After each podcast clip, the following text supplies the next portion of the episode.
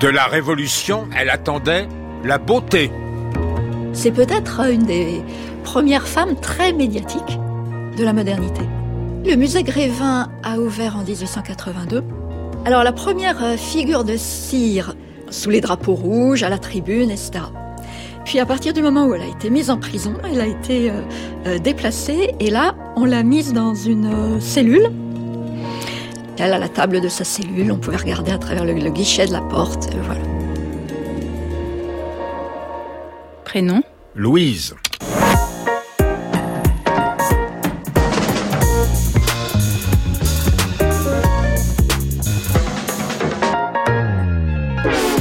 Nom Michel.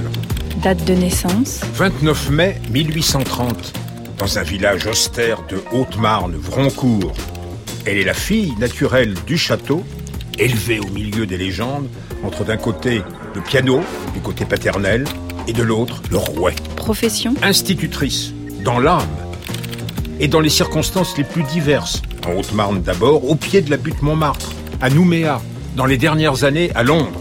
Une institutrice, artiste, en révolution Elle attend la révolution comme un livre attend des images. Fondamentalement, c'est une écrivaine et ce qui est publié de son vivant n'est qu'une partie de ce qu'elle a produit. On peut le dire autrement, l'aurore de la Révolution sera poétique et musicale. Et en 1871, la Commune. Le basculement. Elle anime un club, mais elle se tient le plus souvent extramuros, toujours prête aux escarmouches avec les Versaillais. Elle devient une figure de première importance pendant la semaine sanglante et surtout lors de son procès en décembre, où elle met en avant sa responsabilité disait, je cite Victor Hugo, J'ai tué car tu voulais mourir. En 1873, c'est la déportation. En Nouvelle-Calédonie, elle y sera autre que les déportés qui l'entourent, manifestant curiosité, empathie pour le pays et ses habitants, les Kanaks. Œuvre principale Des mémoires, la commune, et on a publié récemment La Révolution en comptant, un recueil de ses contes et légendes une militante libertaire inlassable. Après son retour triomphal à Paris en 1880, elle va passer le quart de siècle suivant sur tous les fronts, la presse, l'édition, les meetings, quitte à retrouver encore plus d'une fois la prison. Et sa mort Le 9 janvier 1905 à Marseille. Elle est enterrée à Levallois-Perret où elle avait installé son modeste domicile en 1886. La ville a beaucoup changé. La municipalité Balkany a conservé son souvenir, plutôt mal que bien mais à travers le pays, près de 200 établissements scolaires portent son nom. France Inter. Intelligence, service. Jean Lebrun. Sachez, monsieur Lebrun, que tout ce que vous dites est enregistré. Je vous écoute. Eh bien, sa mémoire a été disputée par les libertaires et par les communistes. Elle apparaissait pour les uns et les autres comme le vivant portrait du prolétariat et à cause de son attitude en Nouvelle-Calédonie comme une pionnière de l'anticolonialisme, mais c'était aussi pour les partisans d'une république sociale, démocratique, idéale, la grande citoyenne, et ce fut enfin une grande figure du féminisme. Et quand vint la gauche au pouvoir il y a 40 ans et qu'Yvette Roudy accéda au gouvernement, eh bien, elle est devenue une figure officielle. Mais il est temps de redécouvrir l'artiste. Notre interlocutrice, ce sera Claude Reta, qui a réuni ce volume de contes de Louise Michel et publié Une artiste en révolution, le foyer où s'alimente la flamme de Louise Michel. C'est le dessin, c'est la musique, c'est l'écriture. Et puis il y a ce souvenir de l'enfance, Vroncourt, en Haute-Marne, et les veillées autour de la cheminée. Dans la neige et dans la forêt prochaine, et au bruit euh, des loups qui hurlent. À l'enfance de Louise Michel, c'est vraiment le terreau de Louise Michel, à la fois de, de la militante et de l'écrivaine, qui ne font qu'un d'ailleurs. C'est également une grande source de souffrance, puisqu'elle euh, elle le rappelle, elle était euh, la petite bâtarde, celle à qui on disait Toi, petitote, ta place est au cimetière. Ah oui, vraiment C'est ce qu'elle raconte à Victor Hugo, en tout cas, dans ses lettres elle était de trop, en quelque sorte, hein, ou en tout cas, elle était hors, euh, cadre. Et, cela, on le retrouve euh, tout au long de sa vie. C'est une déclassée. À la fois, on le lui reproche, et d'un autre côté, elle le revendique. Ce qui explique peut-être euh, une grande partie de sa sensibilité littéraire et musicale. Et par exemple, tout toute sa manie, on pourrait dire, de, de ce qu'elle appelle les quarts de ton en musique. C'est-à-dire de trouver de creuser les espaces musicaux pour aller au-delà des normes, euh, des conventions musicales en cours. Cela est peut-être une manière justement de trouver en musique également ce qui est déclassé, ce qui est, ce qui est bâtard finalement, ce qui est euh, hors place. Quand elle recevait à la fin de sa vie, il y avait un piano à Levallois-Perret et la musique dans l'enfance avait une place la musique dans l'enfance avait une place puisqu'elle a appris le piano avec sa grand-mère euh, paternelle, euh, sans doute la grand-mère maternelle plutôt pour tout ce qui est euh, petites chansons populaires, comptines, etc., choses du terroir. Et la grand-mère paternelle lui dispensait une éducation vraiment de, de jeune fille de très bonne famille. Euh, parmi les, premières pièces conservées, enfin qui remontent très loin dans le temps, il y a des chansons ou des il y a des chansons, mis en chanson. Tout à fait. Euh, ce sont des chansons très très déconcertantes pour quiconque a des préjugés sur Louise Michel. C'est pas du tout ce qu'on attend d'elle. Euh, c'est des histoires de un petit peu de cap et d'épée. Donc c'est pas la Louise Michel, disons la Louise Michel militante qu'on a tendance à attendre partout. Euh, mais c'est euh, la Louise Michel aventurière déjà, la, Louise Michel euh, qui ressent fortement l'appel de l'inconnu, des grands bois, des, grands chemins, etc. Il y a une grande part de religieux aussi dans cette enfance. Cet héritage religieux, ça a été une premier, un premier contact avec tout ce qui excite les sens. La révolution pour elle, ce sont euh, des chœurs gigantesques, euh, c'est euh, le souffle à la fois de la musique et du vent, les grandes orgues des canons ou le canon des grandes orgues, enfin tout cela se mêle. Donc l'anecdote selon laquelle elle s'interrompt de combattre pendant la semaine sanglante pour aller jouer de l'orgue, c'est une anecdote qui a du sens. Tout à fait. c'est probablement vrai, enfin il n'y a pas de raison a priori d'en douter. c'est dans un temple protestant.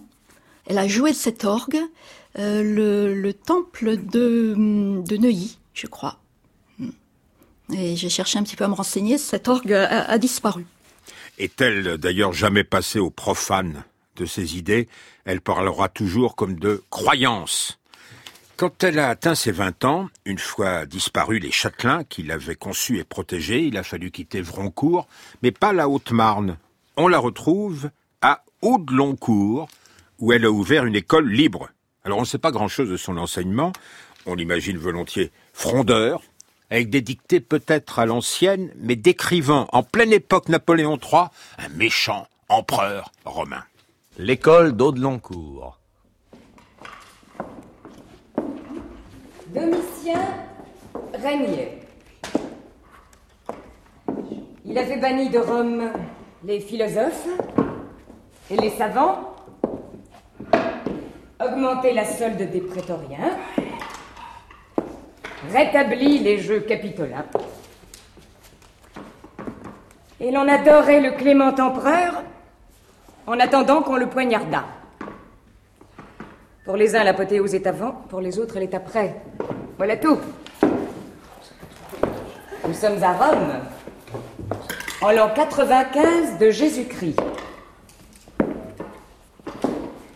Mais Audeloncourt a beau être une école libre, l'inspecteur d'académie veille au chef-lieu à Chaumont. Mademoiselle Michel, vous avez insulté Sa Majesté l'Empereur en le comparant à Domitien. Et si vous n'étiez pas si jeune, on serait en droit de vous envoyer à Cayenne. Ceux qui reconnaissent M. Bonaparte au portrait de Domitien l'insultent tout autant. Mais bien sûr, c'est lui que je voulais dépeindre.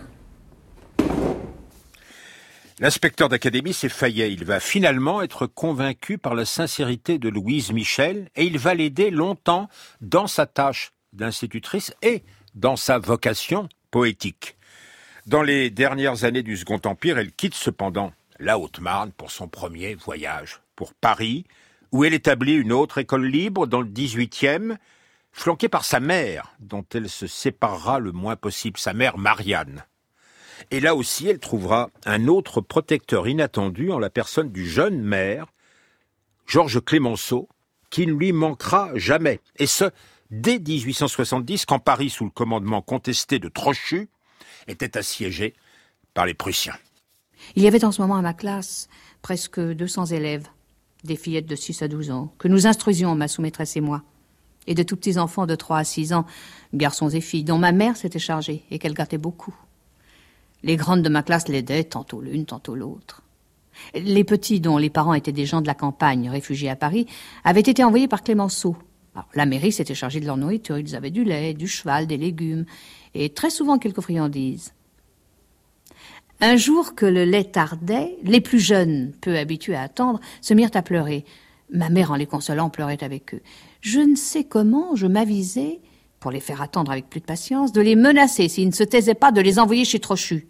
Alors aussitôt, ils crièrent avec effroi Mademoiselle, nous serons bien sages, ne nous envoyer pas chez Trochu. Trochu, du verbe trochoir, disaient les futurs communards. Oui, parce que quelques mois plus tard, c'est à Montmartre que commence l'insurrection de la commune. D'institutrice, Louise Michel est devenue ambulancière et porte-parole de la garde nationale du 18e quand, l'armée régulière, sur l'ordre de Thiers, tente de lui reprendre ses canons. 18 mars 1871. Craignant un soulèvement populaire, l'Assemblée de Versailles envoya l'armée reprendre les canons de Montmartre et de Belleville. Je descendis la butte, ma carabine sous mon manteau, en criant trahison. Une colonne se formait. Tout le comité de vigilance était là. Ferré, le vieux Moreau, Avronzard, Le Monnier, Burlot, Montmartre s'éveillait. Le rappel battait. Dans l'aube grise qui se levait, on entendait le tocsin. Nous montions au pas de charge, sachant qu'au sommet, il y avait une armée rangée en bataille. Nous pensions mourir pour la liberté. On était comme soulevés de terre. Nous, morts. Paris se fut levé. Les foules, à certaines heures, sont à l'avant-garde de l'océan humain. La butte était enveloppée d'une lumière blanche, une aube splendide de délivrance. Louise Michel, pendant les 72 jours de la commune, n'est pas la femme la plus mise en avant. Certes, le soir, elle est très écoutée dans les clubs où elle est oratrice, mais la nuit, elle se tient généralement extramuros, dans les postes de garde, là où se multiplient les escarmouches avec les Versaillais, prêtes à en découdre et c'est familiarisé avec les armes qu'elle combat jusqu'au dernier instant pendant la semaine sanglante. L'exécution de Ferré, un des rares hommes dont on soit assuré qu'elle l'a aimé, la bouleverse. L'observation de Victor Hugo, qu'elle n'a cessé d'admirer, est juste. Tu disais J'ai tué car tu voulais mourir. Et en effet, ces déclarations sacrificielles à son procès vont la hisser pour la première fois au rang de symbole Désormais, elle va devoir ressembler en tout point à ce qu'elle a dit si haut et si fort à ses juges en décembre 1871. Vous avez entendu les faits dont on vous accuse. Qu'avez-vous à dire pour votre défense Je ne veux pas me défendre. Je ne veux pas être défendu. J'appartiens tout entière à la révolution sociale et je déclare accepter la responsabilité de tous mes actes. Je l'accepte tout entière et sans restriction. L'incendie de Paris, oui, j'y ai participé. Je voulais opposer une barrière de flammes aux envahisseurs de Versailles. Je n'ai pas de complice pour ce fait, j'ai agi d'après mon propre mouvement. On me dit aussi que je suis complice de la commune. Assurément, oui, puisque la commune voulait avant tout la révolution sociale et que la révolution sociale est le plus cher de mes vœux bien plus. Je me fais honneur d'être l'un des promoteurs de la commune, qui n'est d'ailleurs pour rien, pour rien qu'on le sache bien, dans les assassinats et les incendies. Moi qui ai assisté à toutes les séances de l'hôtel de ville, je déclare que jamais il n'y a été question d'assassinat ou d'incendie. Voulez-vous connaître les vrais coupables Ce sont les gens de la police, et plus tard peut-être la lumière se fera sur tous ces événements dont on trouve aujourd'hui tout naturel de rendre responsables tous les partisans de la révolution sociale. Dans une proclamation, vous avez dit qu'on devait, tous les 24 heures, fusiller un otage. Non. J'ai seulement voulu menacer.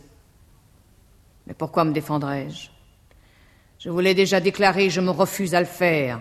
Vous êtes des hommes qui allez me juger. Vous êtes devant moi à visage découvert. Vous êtes des hommes et moi je ne suis qu'une femme. Et pourtant, je vous regarde en face. Je sais bien que tout ce que je pourrais vous dire ne changera en rien votre sentence. Donc un seul et dernier mot avant de m'asseoir. Nous n'avons jamais voulu que le triomphe des grands principes de la Révolution. Je le jure, par nos martyrs tombés sur le champ de Satori, par nos martyrs que j'acclame encore ici hautement et qui un jour trouveront bien un vengeur. Encore une fois, je vous appartiens. Faites de moi ce qu'il vous plaira. Prenez ma vie si vous le voulez. Je ne suis pas femme à vous la disputer un seul instant. Quand la foule aujourd'hui muette, comme l'océan grondera, et qu'à mourir elle sera prête, la commune se relèvera.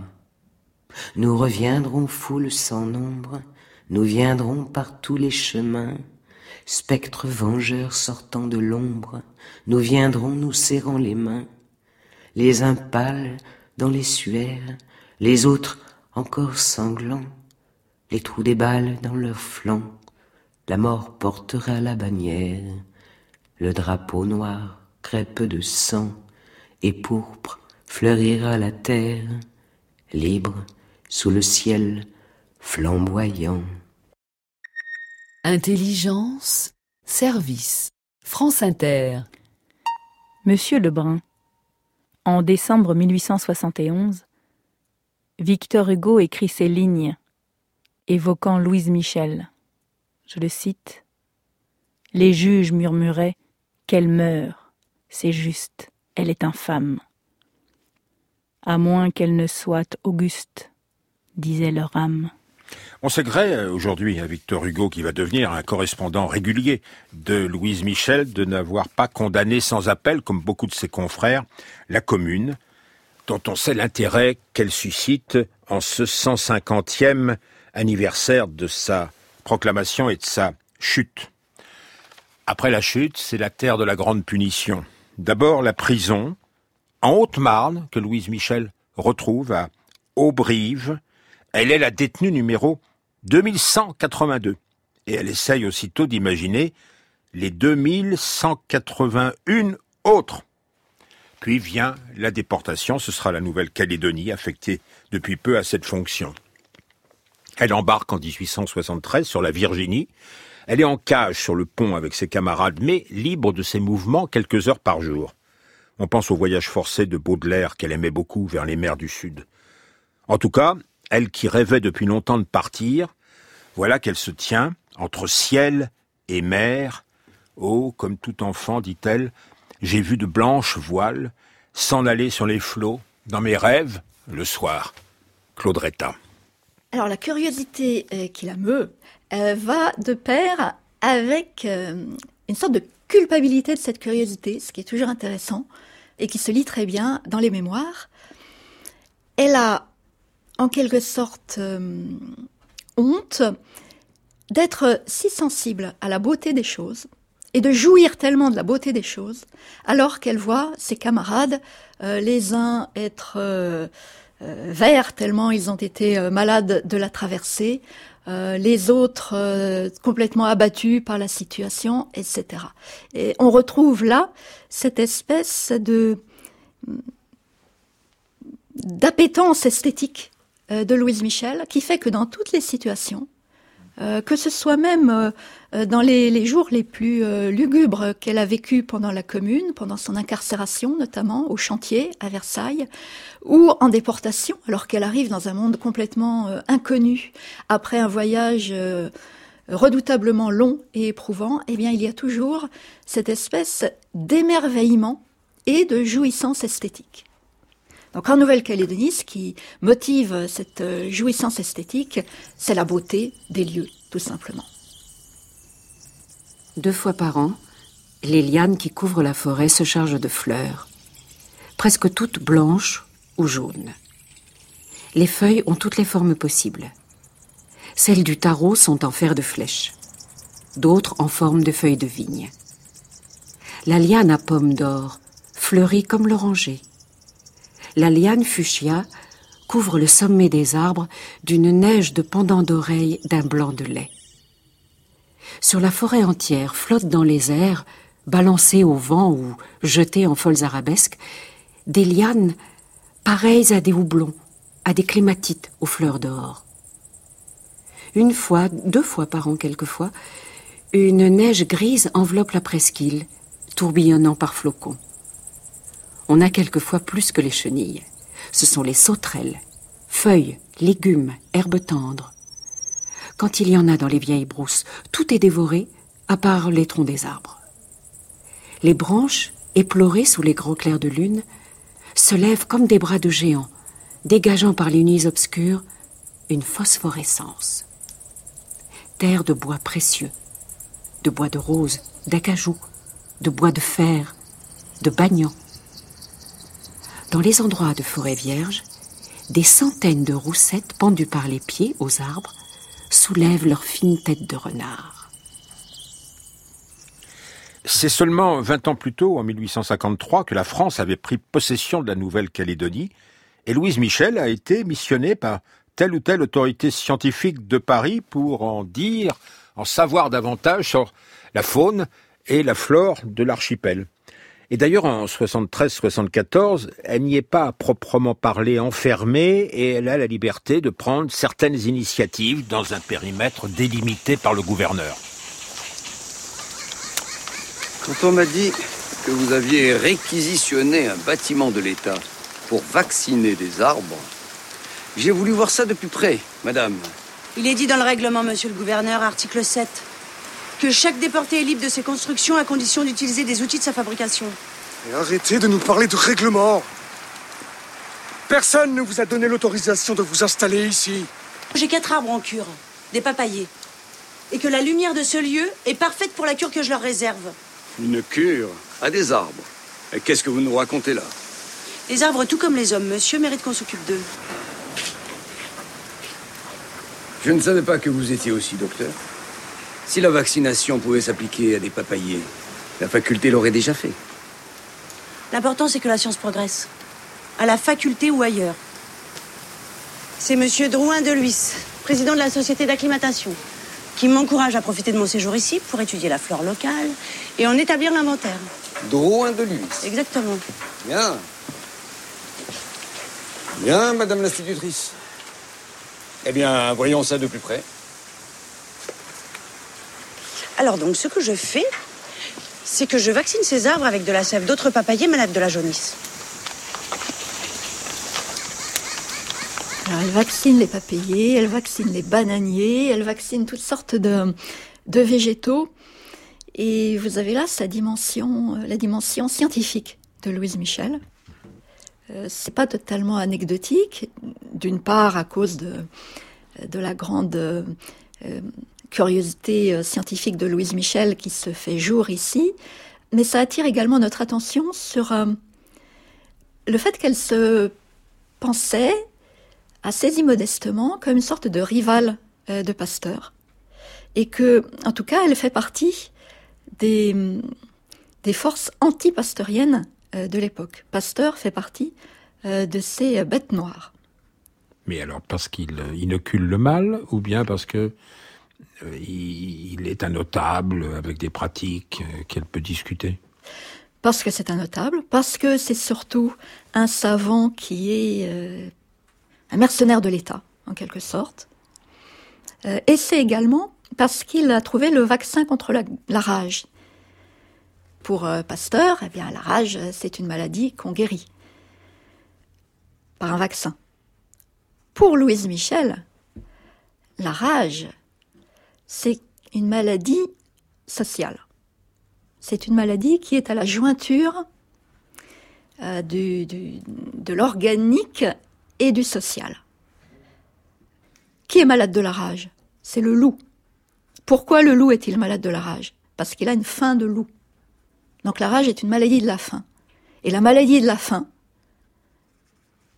est une maladie créée par le mauvais fonctionnement de la société qui affament des êtres, pendant que d'autres, au contraire, sont gorgés de, biens, de richesses, etc. Donc voilà, là, il est vraiment, euh, c'est très intéressant.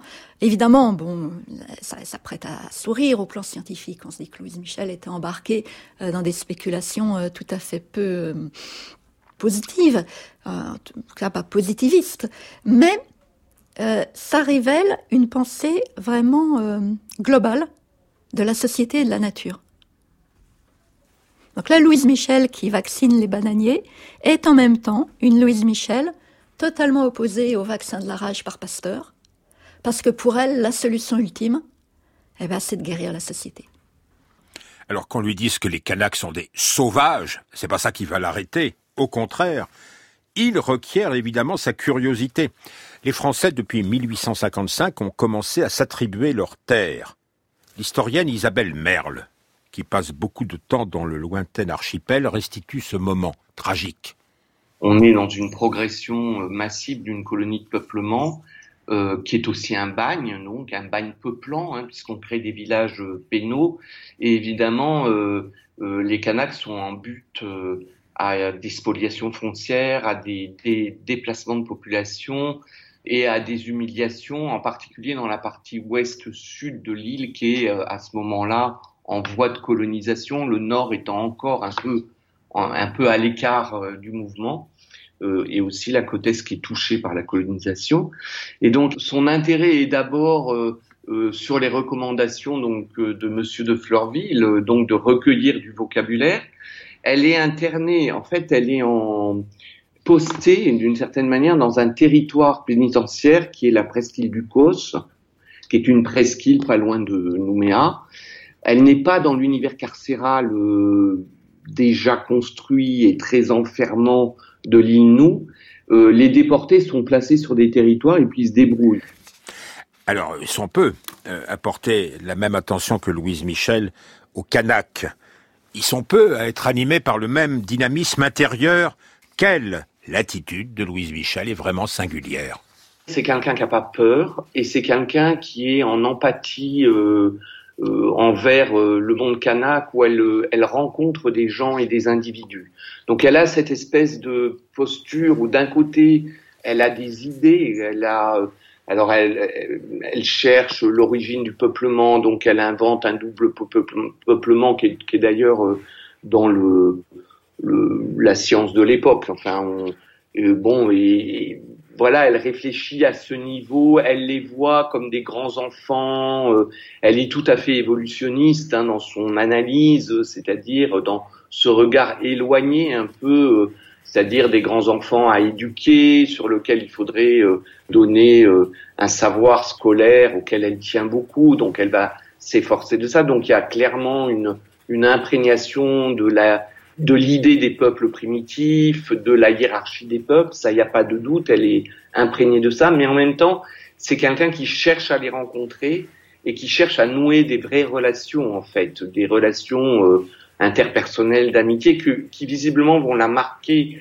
parce qu'elle en reparlera ensuite dans les dans la nostalgie qu'elle peut avoir du pays euh, de ces de ces gens en fait qu'elle rencontre et avec lequel elle, noue autant qu'elle peut des relations. Il est très facile aujourd'hui de qualifier Louise Michel d'anticoloniale, ce qui irait avec euh, une partie de ses idées qui sont euh, extrêmement en avance.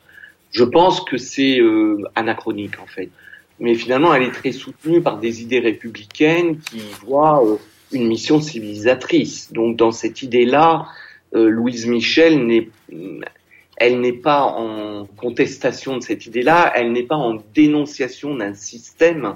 Par contre, enfin, elle conteste vigoureusement l'idée d'hierarchisation des peuples quand même, tout en étant, si vous voulez, tout en disant que les Kanaks sont dans l'enfance de l'humanité, qu'il faut les aider à grandir.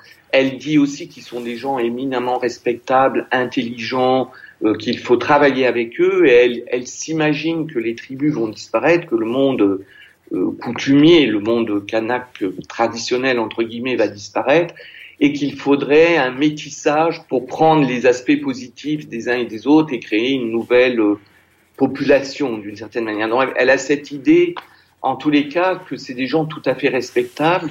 Et par exemple, elle fera des choses étonnantes. Par exemple, au moment de la pédagogie qu'elle donne dans ses cours du dimanche, elle réfléchit aux mathématiques et elle, euh, elle dit, il faut apprendre aux jeunes kanaks, euh, ou aux moins jeunes, parce qu'elle a en fait des adultes aussi, euh, il faut plutôt leur apprendre l'algèbre, là ils y arrivent, euh, la question de l'arithmétique est plus difficile pour eux. Donc elle a, elle a vraiment une approche euh, tout à fait euh, humanisée, en fait, de gens qui, dont il faut rappeler que dans cette période, ils sont, les Kanaks, particulièrement disqualifiés en termes culturels, par la colonisation, puisqu'on y voit euh, des gens qui ont été anthropophages, ce qui est à peu près le pire pour un Européen, euh, des sauvages absolus. Hein.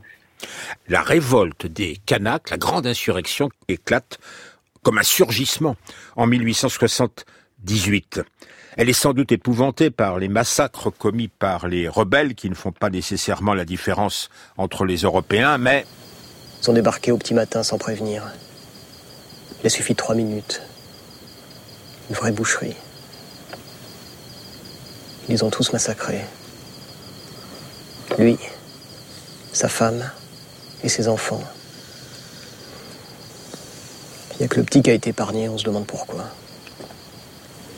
La femme du colon est Kanak, enlevée, paraît-il, il y a deux ans. C'est la mère des petits. Cher Clémenceau, la situation ici s'envenime. On compte des morts de tous côtés les tribus kanak se sont révoltées, avec force. La violence ne fait que commencer. Et comme toujours, ce sont les plus faibles qui en souffrent. Elle a dû bouillir d'être tenue à distance de l'action, mais elle n'aurait pas accepté de s'en rapprocher en se ralliant aux troupes de la répression française, ce que purent faire quelques-uns des déportés. Elle a, dès la première année, porté la plus grande attention, grâce à son premier informateur, aux contes et aux légendes kanak, dont elle a publié quelques extraits dans les petites affiches de Nouméa, une publication qu'elle a reprise plus tard. Son idée, c'est de faire murmurer à l'oreille de la vieille Europe les récits de l'enfance de l'humanité. Les souffles. Quel souffle vous pousse Fille, qui donc vous poursuit Avez-vous passé sous l'arbre aveuglant pour que vous alliez ainsi devant vous, sans voir qu'il en manque une, chaque fois que vous passez sur le bord du gouffre C'est que chaque fois le gouffre en boit une. La première, c'était Kéa, la fille noire, grande comme un niaouli. Elle a tendu les bras et a sauté. La seconde, c'était Kerry, la fleur de corail. Elle a répondu Me voici et s'est jetée. La troisième, c'est Lyra l'aérienne. Elle a crié J'y vole et s'est précipitée. À qui tendais-tu les bras, Okea À qui répondais-tu, Kerry Vers qui t'envolais-tu, Lyra Elles ne savent. Elles allaient vers les souffles qui appellent, chassées par les souffles qui poursuivent. lu par euh, Claude Reta, une légende canaque sur les voies vantées du futur. La langue de Louise Michel, euh, c'est une langue euh, qu'elle fabrique d'une certaine manière, sa langue d'écrivaine. C'est une langue qu'elle fabrique à l'image du langage nouveau qu'elle rêve pour l'humanité. C'est-à-dire un langage nouveau qui pourrait dire le monde nouveau et qui, pour cela, s'accroît de possibilités nouvelles en assimilant des mots de toutes les langues. Donc ces mots de toutes les langues, il y a l'argot, il y a effectivement toutes les langues, il y a du russe, il y a du chinois dans les œuvres de Louise Michel, il y a de l'anglais bien entendu et des anglicismes à foison. Et la Nouvelle-Calédonie, de ce point de vue-là, est un véritable bonheur linguistique je ne sais plus si c'est 37 euh, tribus et 37 langues ou quelque chose de cet ordre, je ne voudrais pas dire de bêtises, et j'en dis sûrement, mais en tout cas c'est un grand nombre de tribus et de langues. Louise Michel est heureuse euh, dans ce milieu linguistique, et qui plus est, il n'y a pas seulement un grand nombre de tribus et de langues, mais il y a une sorte de, de langue de plus qui est ce qu'elle appelle le bishlamar, ce qu'on appelle aujourd'hui le bislama, qui était une langue euh, de, hum, pour, utiliser pour le commerce et qui aggloméraient des mots anglais, des mots locaux, etc. Ça, ça fait vraiment la joie de Louise Michel parce qu'elle y voit un dynamisme linguistique en acte. Et c'est ce qu'elle fait euh, dans ses écrits, c'est-à-dire qu'elle n'hésite pas, alors les anglicismes ne lui font évidemment pas peur, mais elle n'hésite pas à, malaxer euh, tous les vocabulaires, à les intégrer à ses propres phrases, en les modifiant plus ou moins, en, euh, forgeant euh, des mots, alors euh, quelquefois aventureux, quelquefois très réussis. C'est un peu le langage d'Orange Mécanique avant l'heure. Sois prudent. Sois prudent, Odim, si continuer à vivre en vie est ce que tu désires. Yarbillon, Grand bol chèvre yabou et en toc Je te prends au point, ou nous ou au bruit de vin, quand tu veux. Je refuse que tu me touches toc comme ça sans raison. Oui, et moi j'ai bien raison de refuser.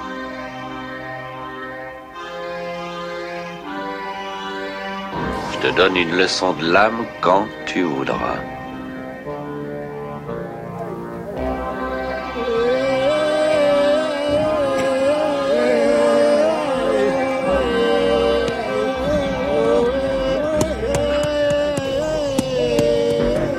Doubidou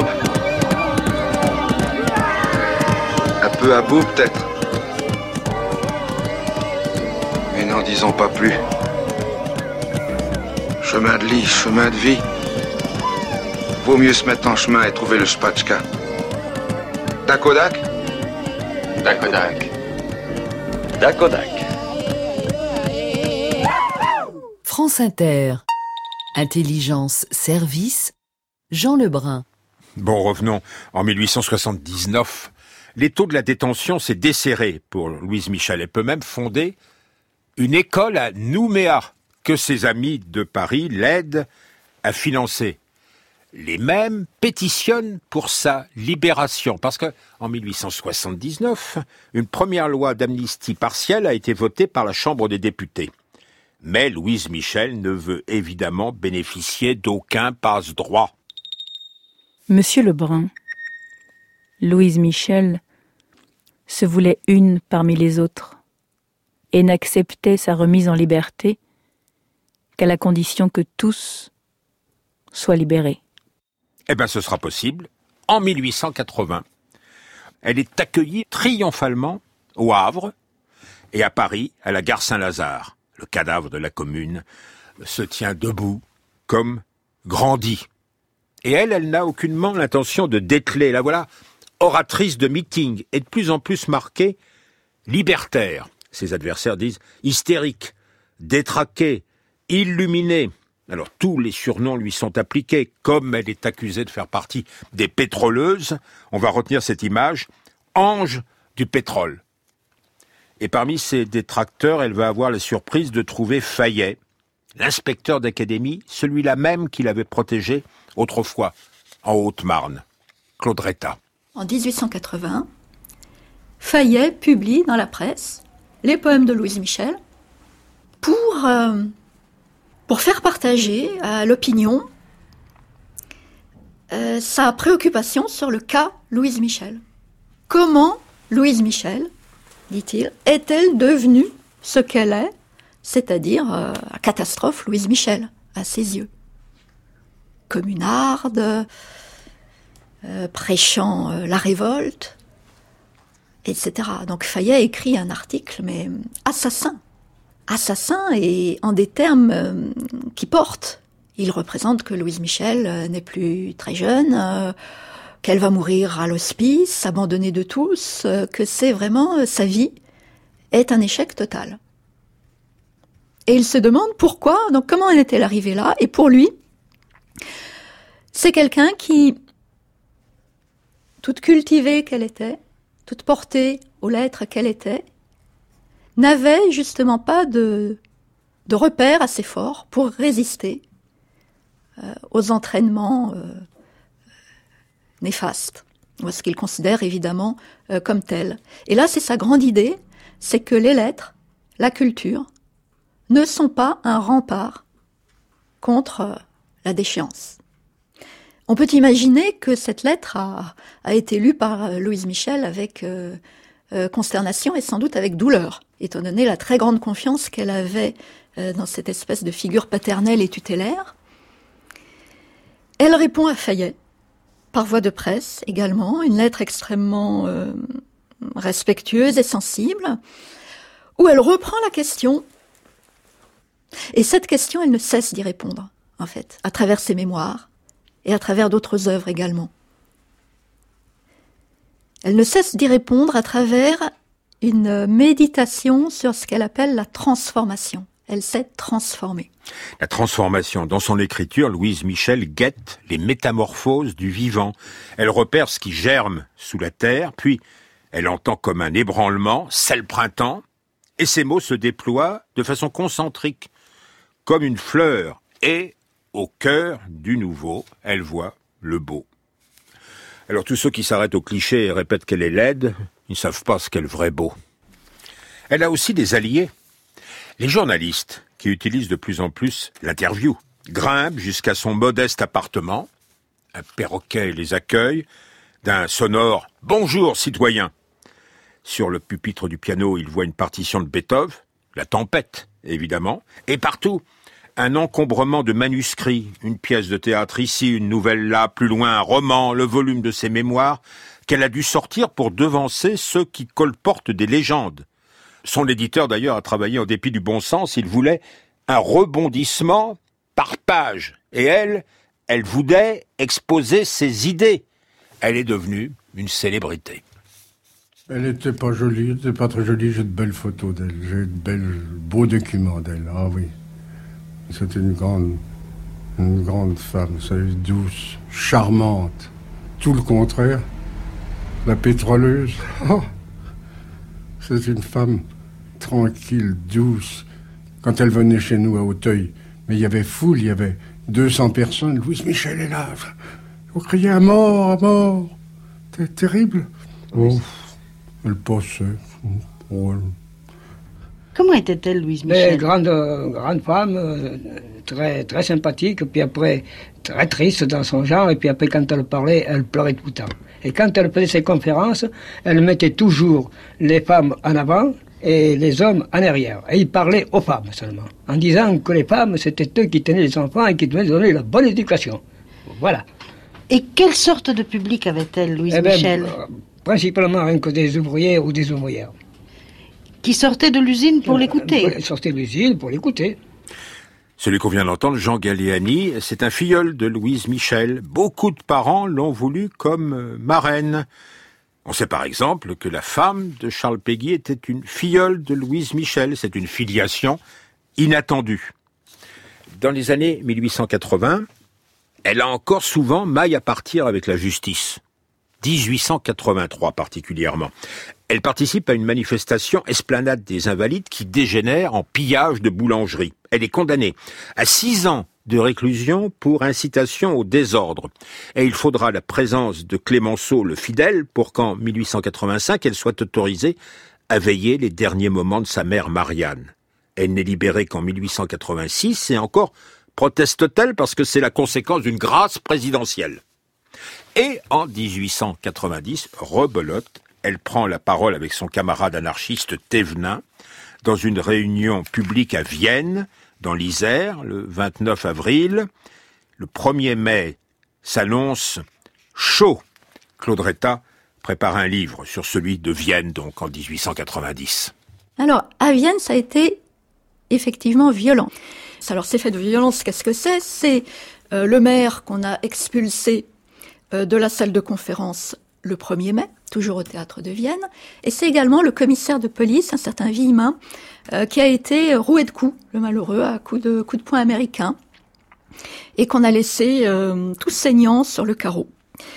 Toujours est-il que ça a été vraiment le spectre de la violence anarchiste, c'est-à-dire de la violence incontrôlable, de la violence hors cadre, de la violence qui refuse le système politique républicain on incrimine Louise Michel et Tenvin comme les responsables de cette explosion de violence à Vienne le 1er mai. Sauf que Louise Michel est mise en prison, mais est mise ensuite en liberté sans ses camarades, courant mai. Que cette mise en liberté sans les camarades, c'est exactement le bouton sur lequel il fallait presser pour mettre Louise Michel absolument hors de ses gonds. C'était une liberté infamante. Garder les camarades en prison et pas elle, ça avait l'air de signifier qu'elle était euh, euh, pas du bon côté, en quelque sorte. Euh, mais c'est également qu'elle a parfaitement compris que le pouvoir en face d'elle cherche systématiquement à diviser les militants anarchistes ou socialistes et à jouer l'un contre l'autre. Donc Louise Michel a parfaitement compris la tactique et a parfaitement compris que la seule réponse, c'était d'opposer une sorte de, d'affirmation d'unité. Après avoir saccagé sa cellule, il s'en est fallu de peu que Louise Michel ne soit internée comme forcenée, mais le ministre de l'Intérieur a eu l'intelligence de mettre le haut là aux velléités des médecins. Son nom aurait été associé définitivement à cette faute. On n'a pas retenu le nom du juge d'instruction de cette affaire de Vienne. Voici la lettre dans laquelle Louise Michel le tense il est temps de donner aux choses leur véritable caractère, à chacun ses responsabilités. Les témoins ont dit que je parlais par figure. Il faut bien que la figure arrive quand les mots manquent.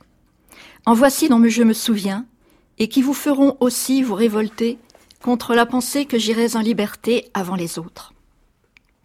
Allez le 1er mai porter à vos maîtres des doléances. Ce sont les mugissements des troupeaux qui n'en vont pas moins à l'abattoir. La journée de huit heures, puisque vous la voulez tous, prenez-la et ne la demandez pas, mais c'est mourir en huit heures au lieu de mourir en douze. La société est composée de rouages qui moulent les multitudes. Il faut briser les rouages, broyer les meules qui pressurent les travailleurs pour en faire le pain et le vin des capitalistes. C'est ainsi qu'ils communient sous les deux espèces dans le sang des foules. Le capital est le vampire auquel il faut mettre le pieu au cœur. Que tout soit mort par la grève générale, une grève sans caisse, on n'en peut pas avoir, et il faut que le capital sombre pour que l'humanité soit délivrée. Les bêtes du bois peuvent boire à la source, on fera de même, tout ce qui est entassé servira. Jusqu'au bout, en 1904, une conférence par jour, Louise Michel tiendra des propos de la même farine. À la fin de 1904, elle est en Algérie. Peu après son retour d'Afrique du Nord, elle meurt à Marseille, le 9 janvier 1905. Je ne regretterai pas de mourir, puisque dans les harmonies éternelles, un être qui meurt, une feuille qui tombe, un monde qui disparaît, ce n'est qu'un silence voulu par quelques rythmes que nous ne connaissons pas encore.